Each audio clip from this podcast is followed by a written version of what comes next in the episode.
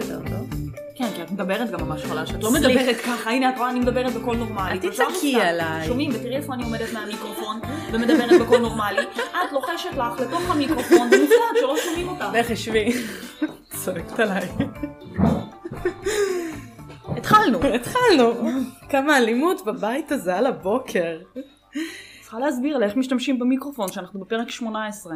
קודם כל כן, דבר שני זה פעם ראשונה שמקליטים מהמחשב שלי, אז uh, את יודעת, אני דואגת שיהיה... שישמעו אותך? שישמעו אותי. בשביל זה שתוכנת עריכה. אני צריכה שישמעו אותי, בשביל זה אני פה.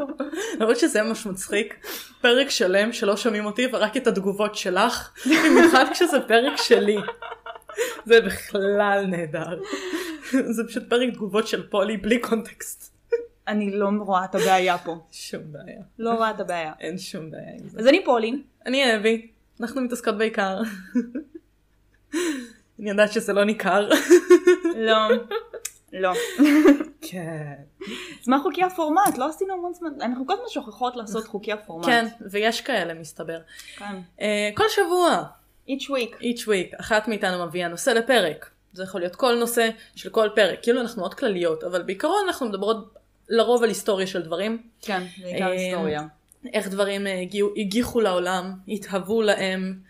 אני אוהבת שהחתול בינתיים גורף חול. זה חלק מחוקי הפורמט, צריך להיות חתול. צריך להיות חתול, זה קולות רקע, גם קפה, זה חלק מחוקי הפורמט. כן, קפה רותח, זה חשוב. כן, וזהו, אנחנו חוקרות נושאים, מדברות עליהם, מנתחות אותם, יוצרות דיון. אני מהנהנת, כאילו מישהו רואה. כן? כי אני רואה, וזה חשוב גם. כל הכבוד לך. אני תמיד פה בשביל לראות את הפרצופים והצנועות ידיים של פולי.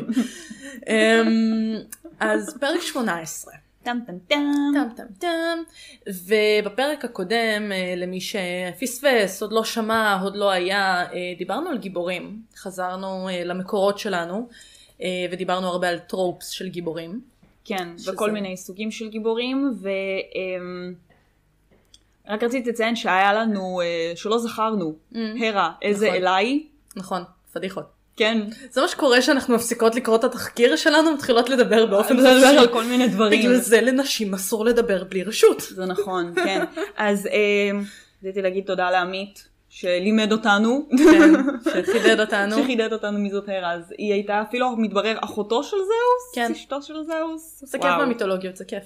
כן. ואלת הניסויים. כן. והטונה דווקא צדקנו, הייתה ילת החוכמה. כן, אז כל הכבוד לנו. כן, תודה רבה. אז אני, כמו שאני אוהבת מאוד שאנחנו משלימות אחת את השנייה, כי אנחנו מאוד העין והיין אחת של השנייה. זה מה שאנחנו, הרמוניה. דם דם. כן. בכל מקרה, את דיברת על גיבורים. נכון. וגם בפרק טרופס אנחנו דיברנו הרבה על גיבורים ועל הנבחר וכל מיני כאלה. ועל מה לא דיברנו, פולי? מה זאת אומרת על מה לא דיברנו? על מה לא דיברנו? על נבלים. טם טם טם. כן.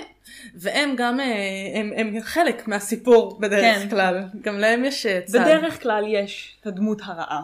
כן, כאילו, כי אחרת זה פשוט בן אדם ש... כאילו, נבלתי את המיקרופון. רק אומרת. לא רצוי. בדרך כלל, הגיבור לא סתם יוצא למסע וכיף לו. צריך, צריך מישהו שיבוא כנגדו. אז קודם כל, ולפני הכל, אני צריכה לתת קצת קרדיט גם לדני. כי כפרה עליו הוא עזר לי עם התחקיר, למרות שבפועל שכתבתי אותו, ויש דברים שנשארו ויש דברים שירדו בעריכה, כי דני מאוד פשנט גם על נבלים, והוא מאוד פשנט לדברים שהם כזה קומיקסים וגיקים וזה. עכשיו אני גם, אבל אני גם רוצה להביא דוגמאות נוספות, וגם רציתי קצת יותר להתאים, בגלל שדני אה, כתב את התחקיר לפני שהוא שמע את הפרק mm. שלך, רציתי להתאים אותו קצת יותר לפורמט שלנו.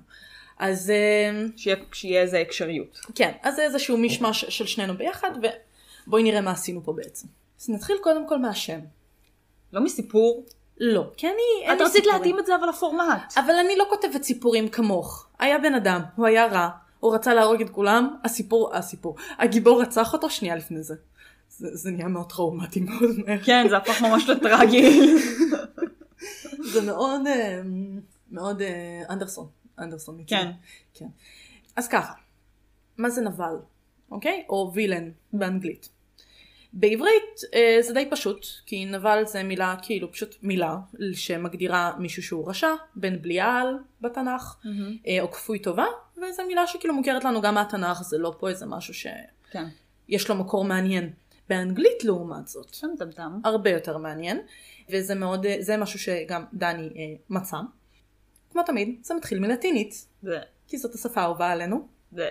והמילה המקורית לווילן. אני אומרת, בקצב הזה עם כל הלטינית, אנחנו בטעות נזמן איזה שד. כן, גם יש פה חתולים שהם בטוח עושים איזה שהם טקסי כפירה, כשאני לא מסתכלת. כאילו אני אומרת לך, אנחנו כל הזמן כאילו מנסות לחרטט בלטינית, ונגיד איזה שטות, וכאילו... ואנחנו גם נשים. כן, אל תחזרו אחרי הלטינית שלנו. לא, לא, לא. אזהרת בטיחות, טריגר וורנינג. אזהרת בטיחות.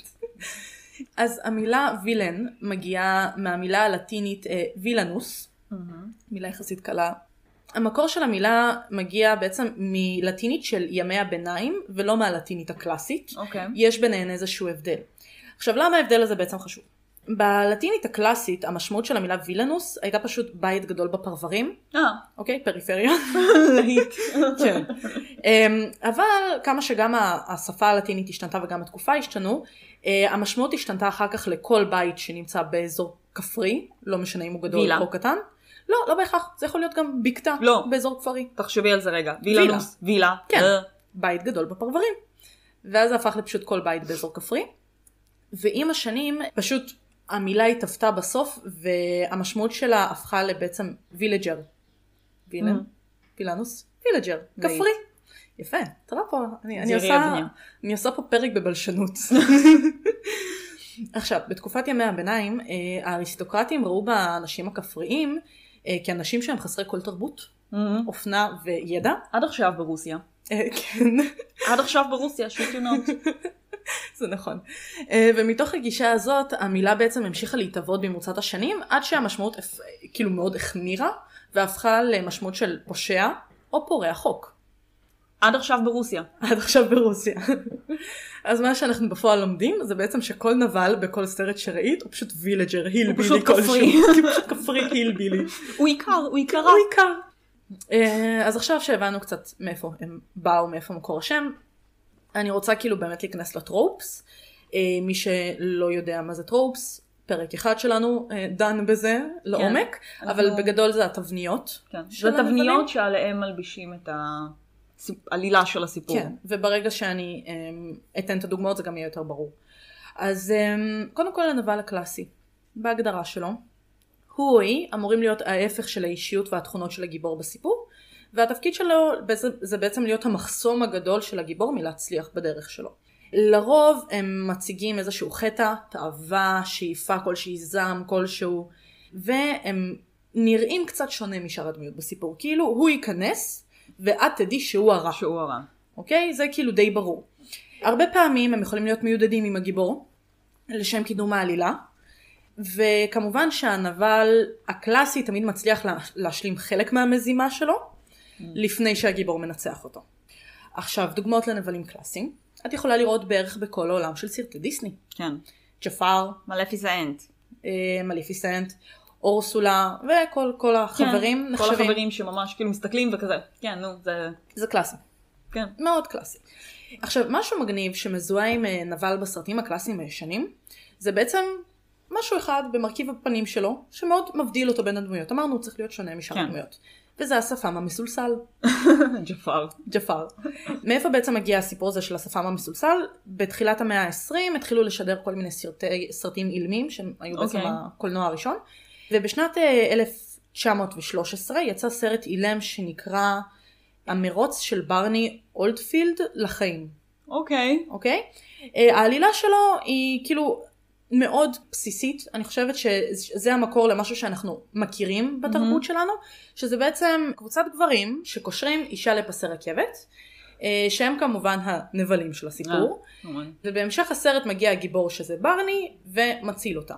אז את מכירה כאילו הרבה סרטים שאת יכולה לראות שפתאום יש להם כזה קטע בשחור לבן שכזה באים אנשים וקושרים אישה לרכבת. כן, זה זה. זה זה. זה כאילו גם היום יש על זה מלא כזה עיבודים וגגים, כן. עכשיו, במקרה לגמרי, באותה תקופה, האופנה לגברים הייתה שפה מאוד עבה שהוא ארוך ומסתלסל בקצוות שלו. ובעצם כשאת רואה נבל עם שפם כזה היום, את ישר רואה שהוא הרע בסיפור, אבל בפועל זה פשוט היה פשן סטייטמנט.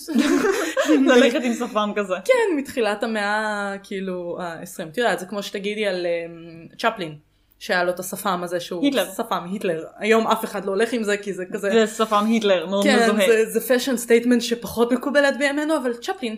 יהיה מצחיק עם עוד שמונים שנה. כזה כל מי שנראה כמו היפסטר, אז הוא יהיה מילן. וואי, זה לגמרי יכול להיות. זה לגמרי יכול להיות. עכשיו, בסרטי דיסני את יכולה לראות לא בהכרח שפם מסולסל פרסי, אבל כן, נגיד במקרה של ג'פר, יש לו את השפם הזה. במקרה של שאן יו ממולן, ההונים, גם לא יש את השפם הזה. אבל לג'יני יש גם כזה, לא? אה, לא, לג'יני יש רק למטה. רק למטה. לדמות של איש הצללים מהנסיכה והצפרדע. נכון, גם לא יש את זה. לכולם יש שפם כזה דקיק ו... וילני מאוד. בטח מלפיסנט עושה שעבה. כנראה. למרות שמלפיסנט היא קצת מיסאנדרסטוד. אנחנו נדבר עליה גם. מלפיסנט בכללי פשוט נעלבה. היא נעלבה, כן. היא נעלבה. כתבה על זה פוסט כועס בפייסבוק. וכיללה ילדה. וכיללה ילדה. לא בפייסבוק, אלא פיזית, אבל כן. כן, כי אף אחד לא הזמין אותה, אבל בהתחלה היא כתבה פוסט כועס בפייסבוק. ואז היא אמרה, לא, אני לא אשחק את הקורבן, אני אבוא ואפוך מישהו אחר לקורבן. הסוף. הסוף. כל נבל בעצם התחיל מפוסט כועס בפייסבוק. ברור. זה אומר שגם את נבל?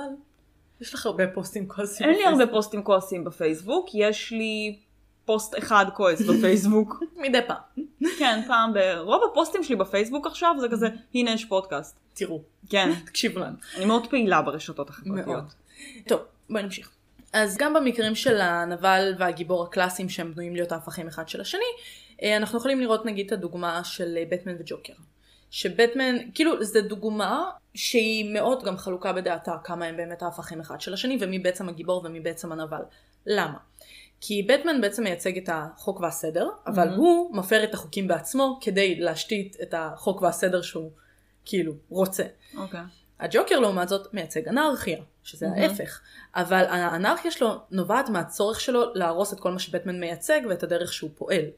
אז עולה בעצם השאלה, מי הגיבור? אם זה מי שמנסה לשמור על העיר מנבלים, אבל הוא עושה את זה בדרך שהיא לא קשרה כביכול. אוקיי. או אם זה מי שמנסה למנוע ממנו לעשות מה שהוא רוצה, וכאילו לחשוב שהוא מעל החוק. יש פה זה, אני חושבת שהרבה גיקים כאילו התקפו אותי על זה, אבל היי, זה גם משהו שדני אמר. אז תאשימו אותו, הוא אחד משלכם. אני לא מתעמקת יותר מדי אף פעם בדברים האלה. של די סי מרוול, כאילו. כן. אני יודעת שיש שם הרבה... אנשים המאוד נכנסים לפילוסופיה מאחורי הדבר הזה. משהו שפחות מעניין אותי להיכנס לפילוסופיה. שזה אני כזה, או, זה שר הטוב. זהו, זהו, כן. אז פה בעצם, כאילו, הדוגמה הזאת באמת, כמו שאמרתי, מורכבת, כי את לא לגמרי בטוחה באיזה צד את. ונגיד, אחרי הסרט של הג'וקר, שיצא כאילו שנה שעברה, את יכולה כאילו להבין את הצד שלו בסיפור, ואז את, שוב, לא באמת בטוחה מי הנבל ומי הגיבור. כי את רואה את הרקע שלו. שגם עליו אנחנו נדבר עוד קצת. אז כאילו יש איזושהי... אנחנו חופרות עליו המון, אה? כן, אי אפשר, יש הרבה מה להגיד עליו. הסרט הזה של הג'וקר. כן, יש הרבה מה להגיד עליו. לא נהניתי ממנו בכלל, רק אומרת. סייד נוט קליל. כן, אני דווקא הייתי איתו סבבה. אבל כאילו יש באמת איזושהי אמירה שאפשר להגיד שהם... הרבה ילדים הם רוצים להיות בטמן שהם יגדלו, אבל ככל שאתה מתבגר אתה יותר מזדהה עם הג'וקר. יש לך איזה זה, במיוחד עם הסרט האחרון שיצא. אוקיי, דוגמה שהיא קצת יותר ברורה על ההפכים המאוד זה. הסיפור של רובין הוד. הוא גונב מהעשירים כדי לתת לעניים, ומנגד הנבל של הסיפור זה הנסיך ג'ון והשרף מנוטרדם, נוטרדם? נוטינגהם, נוטרדם זה אחר. נוטרדם זה בהולנד גברת. נוטרדם? נוטרדם דה פריז. כן, רוטרדם זה בהולנד. עכשיו אנחנו נופלות על הגיאוגרפיה, את רואה? עכשיו אנחנו כאילו אסור לסטות מהתסריט. עצוב. אז השריף מנוטינגהם. תגובה כועסת בפייסבוק. תלמדו גיאוגרפיה. לגמרי. לא נורא, אנחנו צריכות הייטרים, זה אומר שאנחנו פופולריות. סתם. בקיצור, אז הנסיך ג'ון והשריף מנוטינגהם, הם בעצם אלה שמאמללים את הציבור, גובים מיסים, הורגים את כל מי שמתנגד להם וכו'. אז בעצם את רואה שוב את ההפך הגמור בין הנבל לבין הגיבור בסיפור, ואין לך באמת שאלה מי טוב ומי רע, זה מאוד כאילו, ברור. אין לך שד חפור.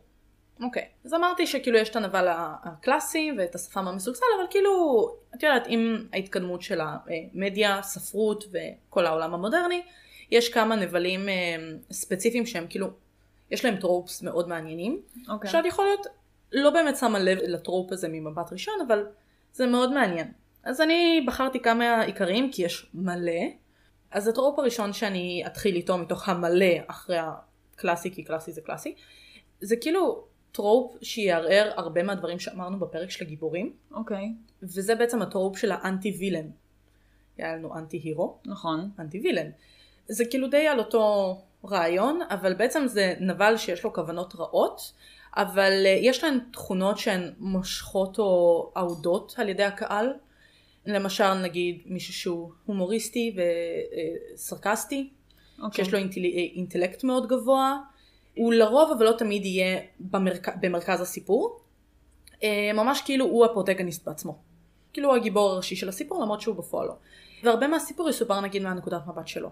אז את יכולה לקחת פה נגיד דוגמה אמרנו על, על ג'ו מיו, okay. שהוא אנטי גיבור, בפועל הוא לא. כי הוא יותר אנטי וילן, הוא אמנם הדמות הראשית בסיפור, אבל גם גוון היא אחת הדמו, הדמויות הראשיות בסיפור, הבחורה שהוא עושה לסטוקינג, mm-hmm, okay. סוג של הגיבורה. הוא מנסה להצדיק את כל הדברים שאומר, ואמרתי לך שבסדרה הם עשו אותו הרבה יותר כאילו כן. לבבול, ובספר הוא פחות, בספר הוא הרבה יותר מבוסס כאנטי וילן. כי הוא, הוא חמוד והוא צ'ארמינג והוא עושה את כל הדברים הנכונים, אבל הכוונות שלו רעות. הוא, הוא עושה לסטוקינג, הוא... עושה כאילו דברים אה, נוראים, הוא הורג את חברים שלה, הוא הורג את הבן זוג שלה, כל מי שהם. כן. אז הוא יותר, הייתי שם אותו במקום של אנטי וילן מאשר אנטי הירו. הם כאילו, האנטי וילנס הם רעים לכל דבר, שלא תתאי לרגע שזה, הוא לא הגיבור של הסיפור. אבל את יכולה כאילו להתחבר אליו. אבל, אבל יש בו משהו שהוא צ'ארמינג. יש לו משהו שהוא מושך אותך, הסרקסטיות, יש, יש שם משהו כן. שפשוט כאילו גורם לך לאהוב אותו. דוגמה נהדרת ממש לזה, אפילו יותר טובה מיו. לוקי. כן, כן, לוקי. אבל אני חושבת שהדוגמה אפילו יותר טובה מזה, זה חניבל לקטר, בסדרה חניבל. ראית אותה? לא. אוקיי. חניבל זו דמות שהיא מאוד מוכרת באופן כללי בספרות, שתיקת הכבשים וכל מיני כאלה. הסדרה חניבל עצמה, היא מתמקדת, הגיבור של הסיפור, זה בעצם בחור בשם וויל, שהוא מאבחן פלילים שיש לו סופר אמפתיה, אז הוא יכול נגיד לראות זירת רצח או גופה, והוא okay. יכול ממש להבין איך הבן אדם נרצח, ולהבין כאילו רק מלהסתכל על זה, לשים את עצמו בדמות של הקורבן, ולהבין בדיוק איך רצחו אותו, ah, ולהבחן okay. ככה. עכשיו זה מאוד משפיע גם על האופי שלו והכל.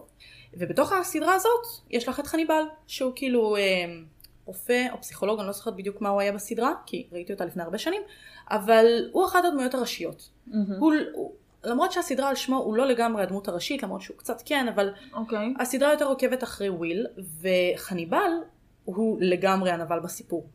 הוא הורג אנשים, הוא אוכל אותם. אוכל אנשים, הוא מאכיל אנשים שבאים אליו לארוחת ערב בבשר אדם בלי שהם יודעים. נהדר. הוא משגע את וויל ספציפית, הוא גורם לו כאילו לגמרי לצאת מדעתו, כי הוא משחק אותה חבר שלו, mm. והם, והם עובדים ביחד על קייסס של המשטרה, אבל הוא מוציא אותו מדעתו. נהדר. והוא לגמרי... הרשע בסיפור, אבל את לא יכולה שלא לאהוב אותו. Mm. את לא יכולה שלא לאהוב אותו, באמת שהסדרה הזאת הייתה נהדרת, עד שהיא נהרסה בעונות היותר מאוחרות. יש לזה איזה שלוש עונות סך הכל. אז באמת, ככל שהסיפור מתקדם, בחניבל, לא אכפת לך כמעט שהוא הורג אנשים. לא אכפת לך שכאילו, הוא עושה כזה טרור ובלגן לכולם, כי הוא כזה חמוד ומקסים. דוגמה נוספת שאני חייבת לציין, כי שדני יהרוג אותי אם אני לא אגיד את זה. אבל דוגמה באמת טובה, של ונום, מספיידרמן. שיצא לו גם סרט שנה שעברה. בסרט הוא היה יותר כזה אנטי-הירו, אבל המקור שלו בקומיקסים הוא כנבל. הוא היה כאילו הנבל בסיפור של ספיידרמן. המקור של זה מתחיל מזה שוונום הוא סימביוט. חייזר שקר כלשהו. כן, הוא סימביוט, הוא מהמילה סימביוזה, הוא גזע שקיים בעולם הזה של מארוול, וחייב לחיות בשיתוף פעולה עם עוד איזשהו גוף מארח. כן. הוא לא יכול, כאילו, להיות לבד. On his own, כן, כאילו, בעברית קוראים לזה שיתופן. עכשיו, בהתחלה, ונום נדבק לספיידרמן ורצה להתמזג איתו, אבל ספיידרמן דחה אותו. ובגלל, כאילו, הבגידה הזאת והאלבון הזה שספיידרמן דחה אותו, הוא יחל, how dare he? How dare he? Not want to live with me in one body. כאילו, זה ממש דרמה קווין. אבל uh, הוא פוגש בעצם באיזשהו עיתונאי uh, בשם אדי ברוק. ואז הם כותבים ביחד פוסט כועס בפייסבוק. ואז הם כותבים ביחד פוסט כועס בפייסבוק. ואדי ברוק הזה הוא, הוא כועס כי הוא איבד את העבודה שלו בגלל ספיידרמן. אז הם מחליטים ב- uh, לסנוע ביחד. בספיידרמן. כן, הם, הם נגד ביחד. והם בעצם הופכים לנבל בסיפור. אני אחזור לאדי ברוק ולוונום קצת יותר מאוחר, אבל בואי נדלג רגע לטרופ הבא. אוקיי. Okay. טרופ הבא זה הדמות הסמכותית. את מכירה כל אה, סרט על בית ספר שיש לך את המורה שנותנת ריתוק והיא כאילו זה, זה כאילו והיא כאילו הדמות הרעה. כן. אז אה, זה גם דמות של נבל, כי היא בעצם מתנגדת לרצון החופשי של דמות הגיבור. כאילו הוא נמצא מעליו, הוא אומר לו מה לעשות, והוא mm. לוקח את החופש שלו. אפשר למצוא את הטרופ הזה בהרבה מקומות, בהרבה ז'אנרים. ברקספרס קלאב ממש רואים את זה. כן. מועדון ארוחת בוקר, שהם יושבים שם בריתוק ויש את המורה. כן. זה בהרבה סרטי... כן. הרבה סרטי טינאג'רס כאלה, זה בדרך כלל המורה. לרוב אפשר לראות את זה בקומדיות ובדרמות, והדמות הזאת נחשבת כדמות רעה, למרות שבפועל, מחוץ לקונטקסט של הגיבור עצמו, היא רק עושה את העבודה שלה. כן, היא לא רעה. כן.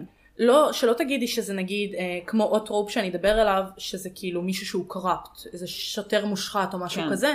זה פשוט בן אדם שזה התפקיד שלו, לנהל בית ספר, לנהל משרד, כאילו להכין חיילים למלחמה, הרבה פעמים יש לך את הגנרל שהוא נחשב לרע בסיפור. כן, אבל, אבל הוא לא באמת רע. כן, הוא... הנה נגיד דוגמה שאנחנו נתחבר אליה, מולן. במולן יש לך את אה, שאן לי שהוא כזה סבבה וחתיכי כן. וחמוד, אבל יש לך את ה... אני לא זוכרת איך קוראים לו, אבל הבחור הזה שרושם. שרושם, נכון. וכל הזמן כועס עליה ב- בצבא, כן. והוא זה שכזה ישר לגרש אותה וכל מיני כאלה שמגלים שהיא אישה. כן. הוא תכלס עושה את העבודה שלו, הוא נחשב כאילו לבחור, לא, הוא לא הנבל של הסיפור, אבל לא נחשב לבחור טוב בסיפור, כן. אבל כל מה שהוא צריך לעשות... אבל הוא בגדול עושה את העבודה של הפקיד גם. כן, הוא פקיד, זאת העבודה שלו בצבא, להיות פקיד ולחוס. ול... להיות פקיד ולחוס ולא... ולדאוג שדברים מתוקתקים. ולא לאהוב נשים, כי זו חברה קונפוציאנית. בדיוק. אז דוגמה מאוד טובה לנבל שהוא דמות סמכותית, שאני חושבת שהרבה אנשים יזהו אותה. דולורס אימברידג' מסדרת סרטי וספרי הארי פוטר. אבל היא הייתה רעה. נכון. אבל... היא הייתה רעה בלי קשר. כן, אבל מההתחלה שלה, היא מוצגת לך בתור נבל בדברים הכי קטנים, עוד לפני שאת יודעת לאן הסיפור התפתח. כאילו מההיכרות שלה. בעצם מי שהדמות הזאת הייתה, היא הייתה הדמות של מורה בבית ספר הוגוורטס, והיא גם באיזשהו שלב החליפה את דמבלדור כמנהלת בית הספר. ובעצם הדמות שלה כאילו נבנתה בצורה כזאת שישר גורמת לה לבלוט על רקע שאר הדמויות. היא לובשת... גלים הברודים שלה. בדיוק. כולם שם, התלמידים לובשים גלימות שחורות. המרצים לובשים בדרך כלל גם בגדים כהים או אפילו מגונגל שהיא לובשת ירוק כהה. כן. אבל היא באה בברות צועק, בסגנון נגיד בריטי קלאסי. הפנים שלה כאילו עם מבט כזה ששופט אותך כל הזמן, מההתחלה הוא כזה רסטין ביץ' פייס, והקול שלה כאילו והצורה הדיבור שלה, הקול שלה מאוד גבוה ומאוד מתנסה. היא מדברת בצורה שהיא מאוד מתנסה ומאיימת על אחרים, כאילו יותר טובה מכולם. וישר נוצר לך איזשהו אנטיגוניזם כלפיה. טרופ נוסף, שהוא נבל כאילו מאוד מוכר, זה דמות הבריון. הדמות שהיא מתנגדת לגיבור, היא עושה לו חיים קשים, בלי איזושהי סיבה ממשית. וזה יכול לנבוע מהמצב שלהם בחברה, בין אם זה, שוב, זה יכול להיות הבוס שלך, אבל זה כן. הטרופ של הסמכות, אבל גם, או co-worker, זה יכול להיות אה, סתם בן אדם שעושה את זה כי הוא חסר מוסריות, או סתם כאילו, או לצחוקים. בן אדם רע, או סתם לצחוקים, בדיוק. זו דמות שמשתלבת נהדר עם אה, טרופ נוסף, שאני תכף אציין אותו, אבל הדוגמה הכי טובה לזה, ג'ופרי ברטיאן, משחקי הכס. ראית משחקי הכס? את שתי העונות הראשונות. אוקיי, okay, את זוכרת את הילד שהפך למלך אחרי שאבא שלו מת בקינגס לנדינג, הבלונדיני? כן, זה שיש עליו מימים שהוא נחנק. בדיוק, בדיוק, הוא. ככה אני מכירה משחקי כס, אגב, רק לפי מימים, שיקיונות. כי יש אחלה מימים על משחקי כס. אבל בגדול, הדמות של ג'ופרי ברטיון, זה, זה סוג של כאילו בריון, אבל הוא מתאים גם לטרופ נוסף, שזה הדמות של הילד המפונק והעשיר. שזה טרופ שגם הרבה אנשים כאילו שונאים. ברור, מי לא. כן.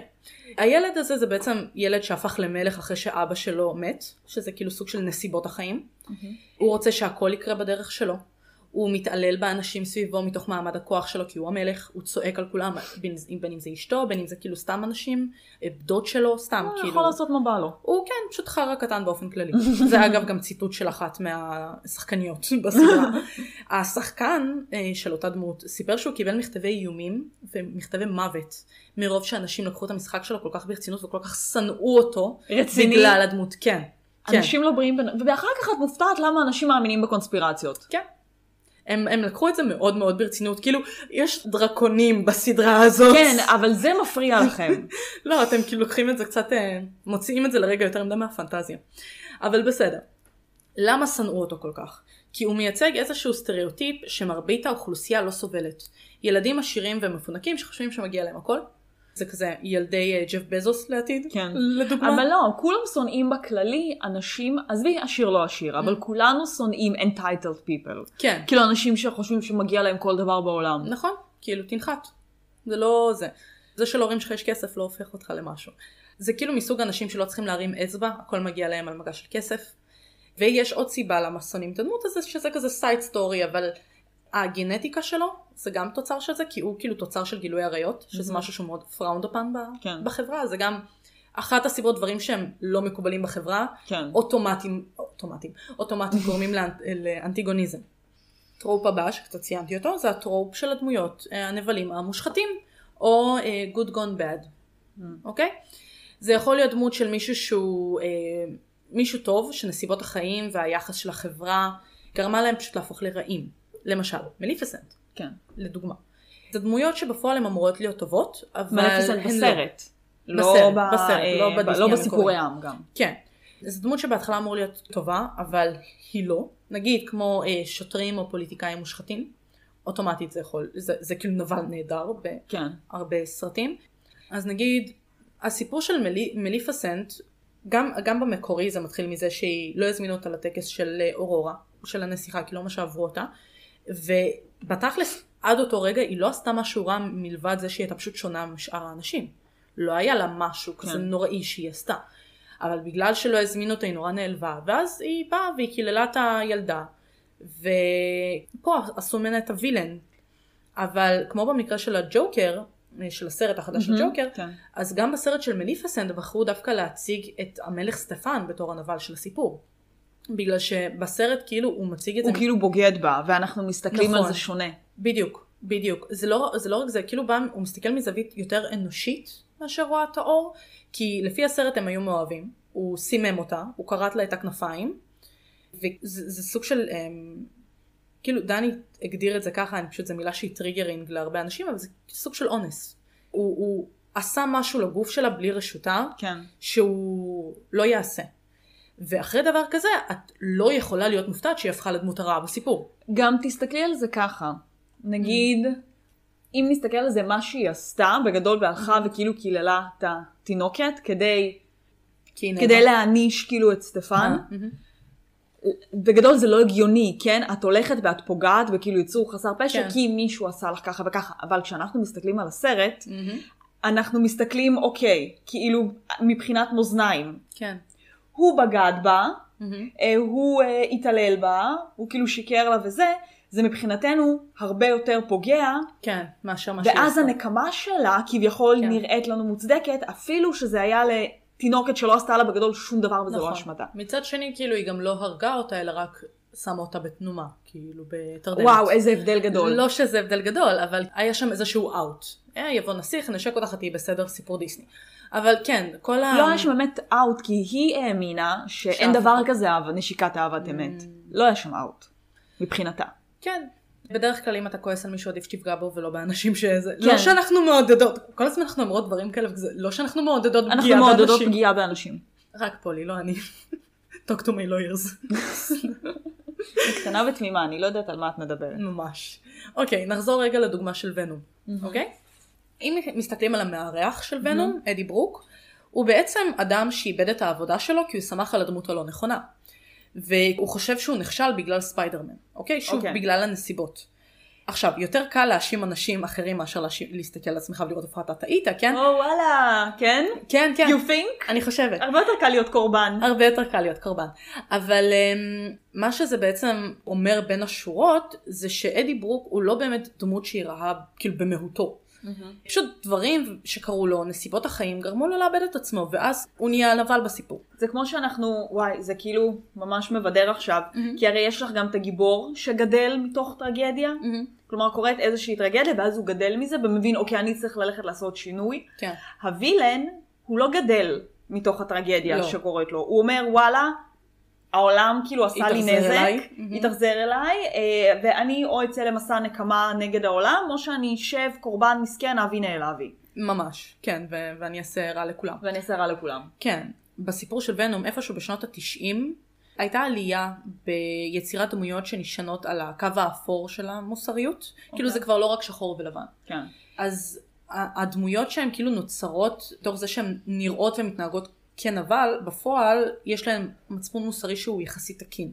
פה במקרה של אדי ברוק. ואז פה יוצא לך האנטי גיבור.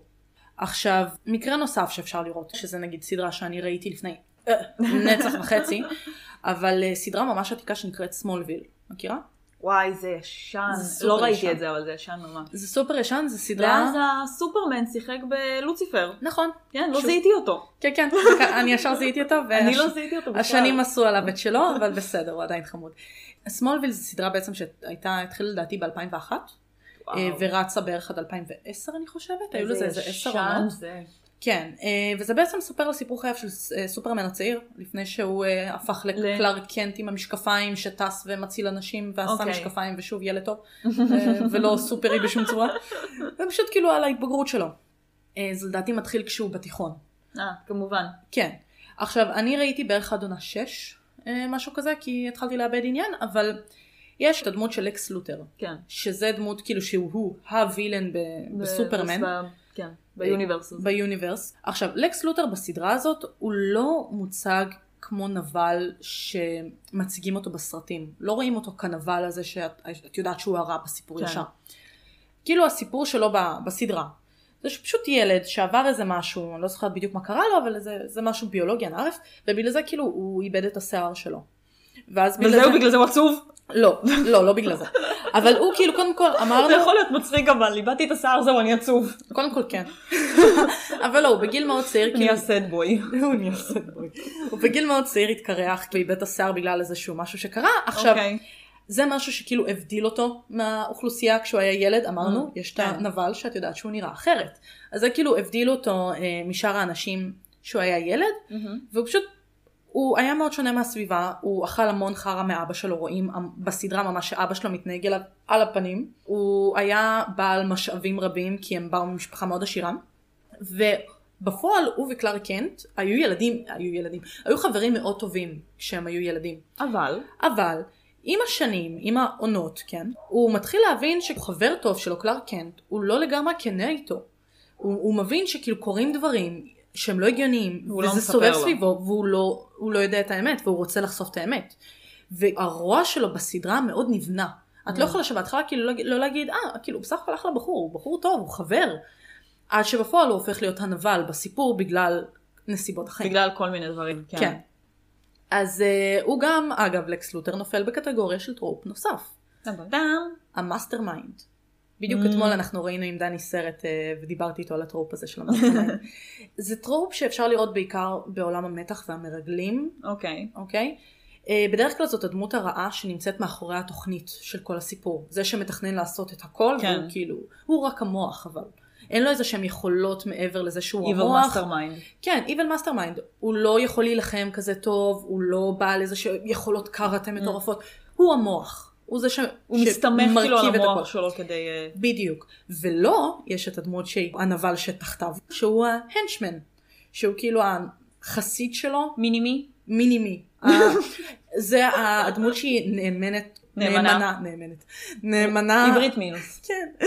הדמות שהיא נאמנה למאסטר מיינד היא חסידה שלו, היא בעלת כישורים מטורפים שהיא נלחמת עבורו. אוקיי.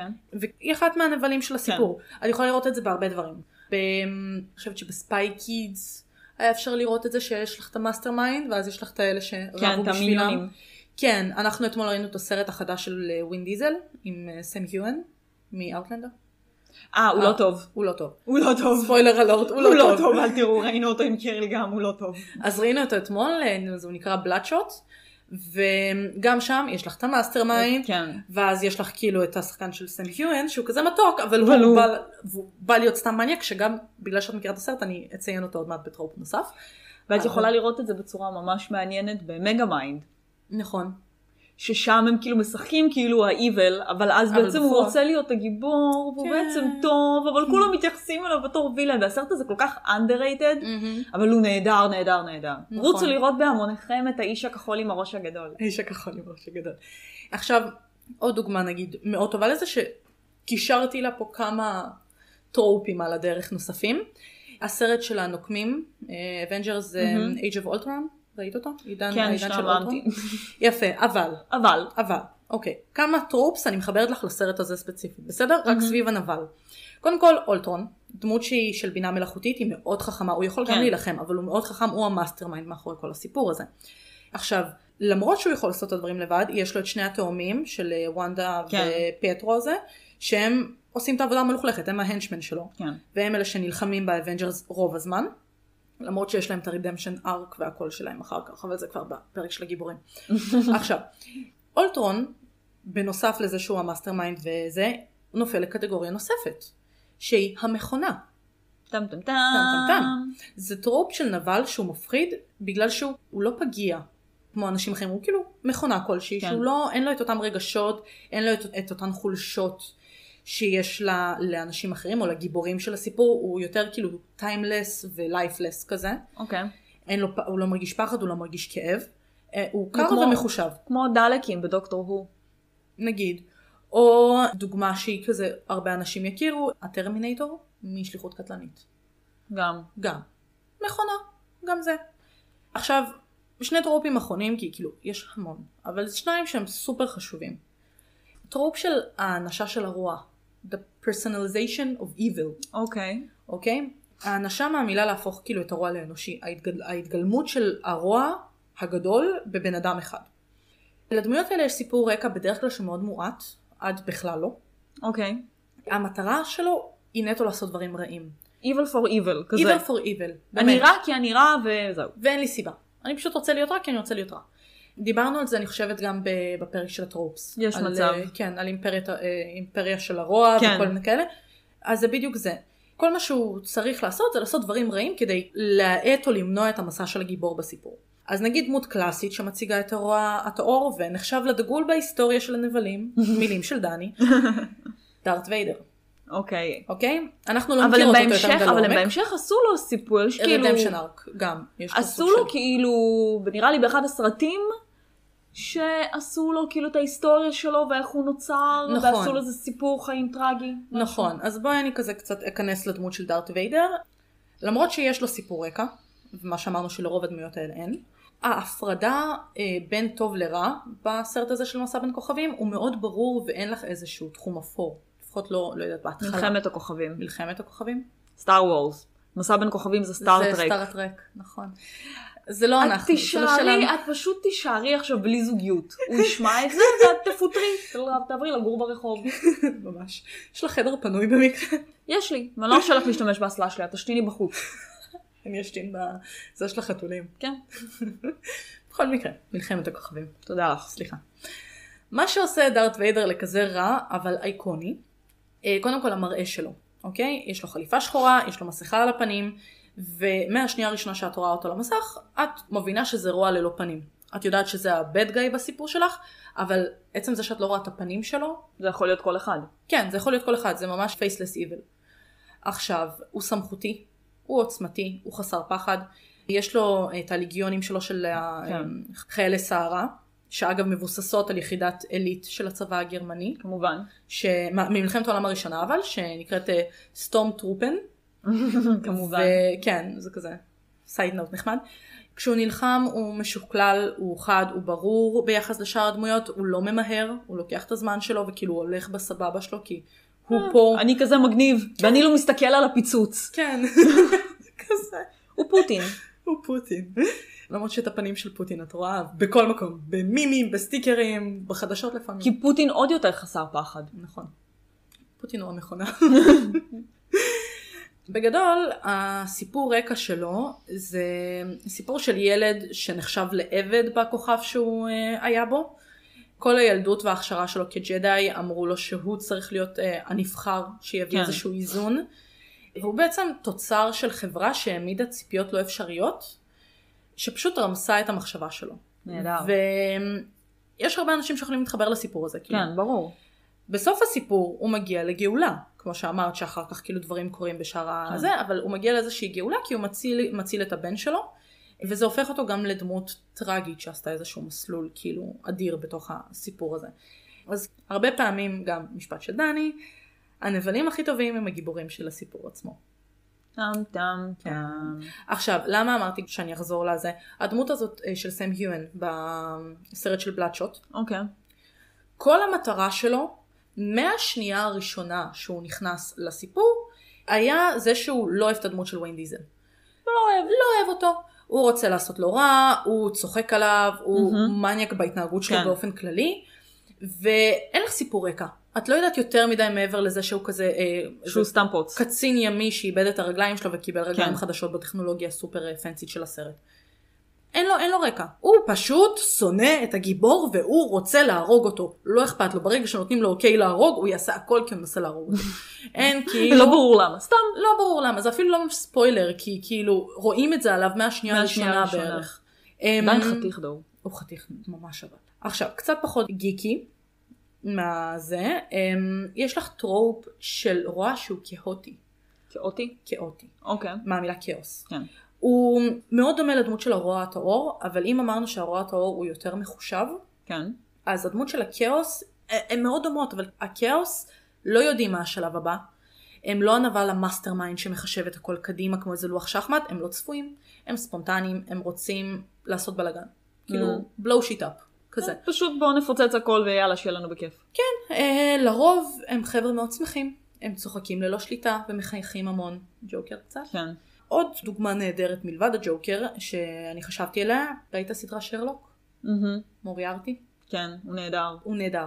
השחקן כאילו אנדרו סקוט, הוא עושה עבודה מטורפת. הוא ב... עושה עבודה נהדרת. כן, כן, והוא פשוט עושה כאוס. מהשניה, והוא צוחק כמו היסטרי. זו סדרה שיצאה לפני איזה חמש שנים אם לא יותר, אז כאילו אפשר להגיד ספוילרים, שכשהוא עומד פייס טו פייס מול שרלוק, ויש לו כאילו דטנייטר לפצצה ביד, כאילו שיכול עכשיו לפוצץ את הכל, אז בזמן שהם כזה עושים את כל השיחה הסופר אינטנסיבית שלהם, פתאום הוא מקבל שיחת טלפון, וזה השיר של Stayin' Alive. כאילו, מנוי נהדר. וזה בדיוק, זה דמות... נכון, שכחתי מזה לגמרי. נכון, זה דמות שהמטרה שלה היא כאוס מוחלט, אבל היא מצחיקה אותך. ופשוט החוסר... בגלל זה אגב, כמו שאמרנו, בגלל זה את אוהבת אותו, כמו בה כאילו, יש לך נגיד האנטי-הירו, אבל לא יהיה מצחיק, אז את כזה, טוב, בסדר, נו. נכון. הוא מבדר אותי. הוא מבדר אותי, בדיוק זה. אז הדמות של מוריארטי היא, היא פשוט עושה כזאת, כזה בלגן שאפילו שרלוק הולמס בכבודו ובעצמו לא מצליח לחזות באמת את הצעד הבא שלו. בגלל זה הוא גם נבל כזה טוב, במיוחד כי שרלוק הוא יותר מחושב. כן, אבל זה בדיוק למה הוא הנבל הכי נהדר מול שרלוק. אוקיי, סיום סיומת. טם טם טם. כן. קורה עכשיו משהו בטלוויזיה שאנחנו חייבות לדבר עליו. שמעת על הסדרה The Boys? כן. יפה, את ראית הסדרה The Boys? ראיתי חלקים קטנים עם קיריל, כן, קיריל מאוד אוהב. אוקיי, אז אני לא אכנס יותר מדי לפרטים לסדרה הזאת, בגלל שזאת באמת סדרה מאוד חדשה, העונה השנייה שלה יצאה ממש לא מזמן. כן, הם עכשיו מתחילים לצלם את השלישית. את השלישית, נכון. אז אני לא אכנס ליותר מדי ספוילרים, כי באמת, זה גם באמזון פריים, אז אני מאמינה שעוד לא הרבה אנשים הגיעו אליה, אבל מאוד מומלצת. אבל למה אני רוצה לדבר עליה? בקטנה לגעת בה. כי בסדרה של The Boys, וזה משהו שהוא לא באמת ספוילר, כי זה באמת מהפרמיס של הסדרה. זה כאילו הקונספט של הסדרה. כן, זה הפרק הראשון בערך. בסדרה הזאת, הגיבורים, כל אלה עם הכוחות על שהם סופר כאילו וואו, הם בעצם כבולים לחוזה שהחברה שיצרה אותם, היא זאת שדואגת לחסות שלהם. הם כאילו... הם כמו סלבריטיז. הם סלבריטיז לכל דבר. הם סלבריטיז לכל דבר. החברה שכאילו הם שייכים לה. היא דואגת למעמד הציבורי שלהם. היא דואגת למדיה החברתית שלהם. הם מצלמים בסרטים ודברים כאלה. הם עושים סרטים ממש כמו האבנג'רס, אבל הם באמת כאילו עם כוחות על.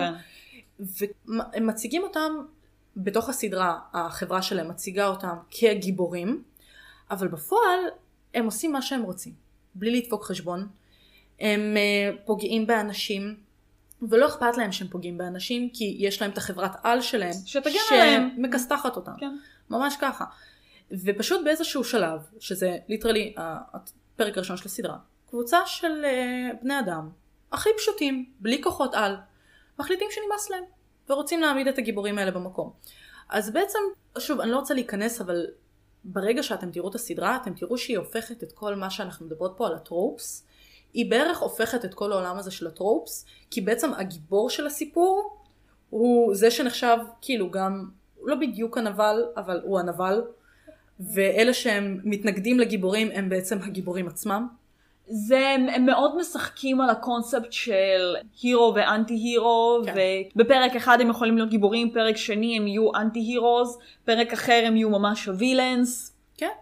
זה כאילו, הם מאוד משחקים על הטרופ, והם מאוד לא, הם מאוד לא צפויים, כן, בבניית עלילה שלהם, שלדעתי באמת, זה אחת הסדרות היותר טובות שראיתי בזמן האחרון, וזה משהו שאנחנו גם לא רגילים לראות בעולם הזה של הגיבורים, בעולם הזה של עכשיו. סופר הירוס שאנחנו מכירים ממרוול, מדיסי, זה משנה את כל חוקי המשחק, לדעתי.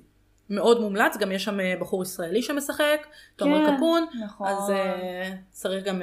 והפרסומת של ליברה.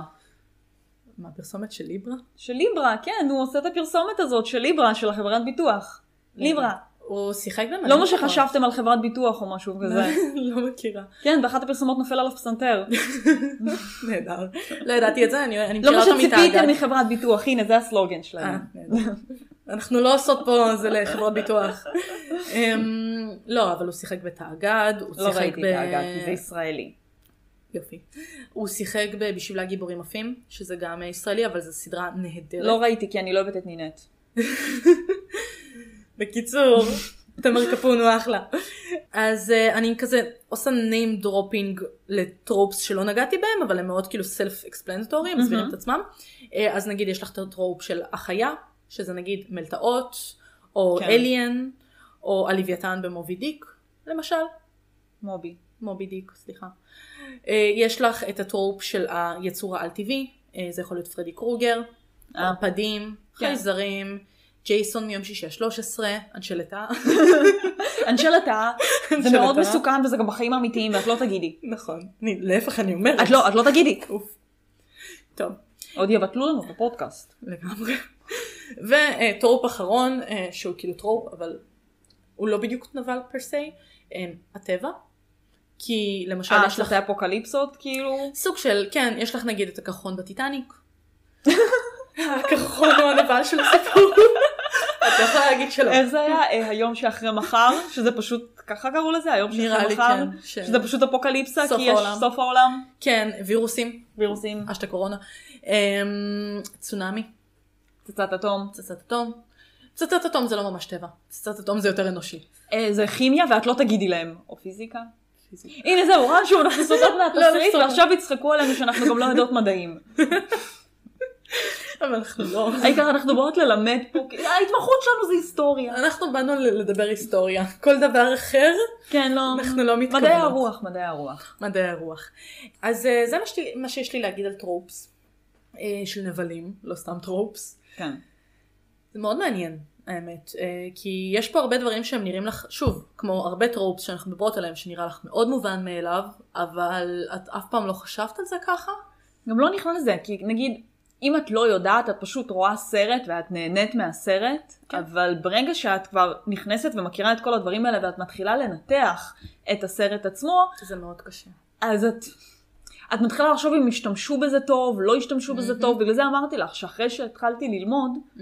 את כל הדברים האלה ולכתוב את הספר, קשה לי לראות דברים, כי אני פשוט אני. שמה לב לכל, וזה מעצבן אותי. גם אני. שזה אני... לא מבוצע טוב. זה בדיוק מה שאתמול אמרתי לדני, שראינו את הבלאט שוט, פשוט התחלתי לנתח לו את הזה, בעיקר את הדמויות של הווילנס, אבל פשוט התחלתי כאילו, תוך כדי הסרט לנתח את זה, ואני כזה, אבל למה? למה אני לא מתמקדת בעלילה, אלא, אלא בדברים האלה? גם מבחינת העלילה, נגיד, כשאת לומדת איך לבנות נכון את ה... לבנות נכון את העלילה, אז את מתחילה לשים לב לעוד יותר דברים, ואז זה עוד יותר מעצבן, למשל, יש לך את ה... להראות לא לספר. Mm-hmm.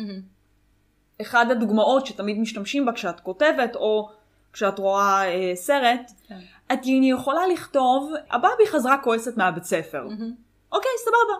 אבל אני יכולה גם לכתוב, הבאבי נכנסה לחדר, זרקה את התיק, תרקה את הדלת, אוקיי? Mm-hmm. וצעקה מהחלון.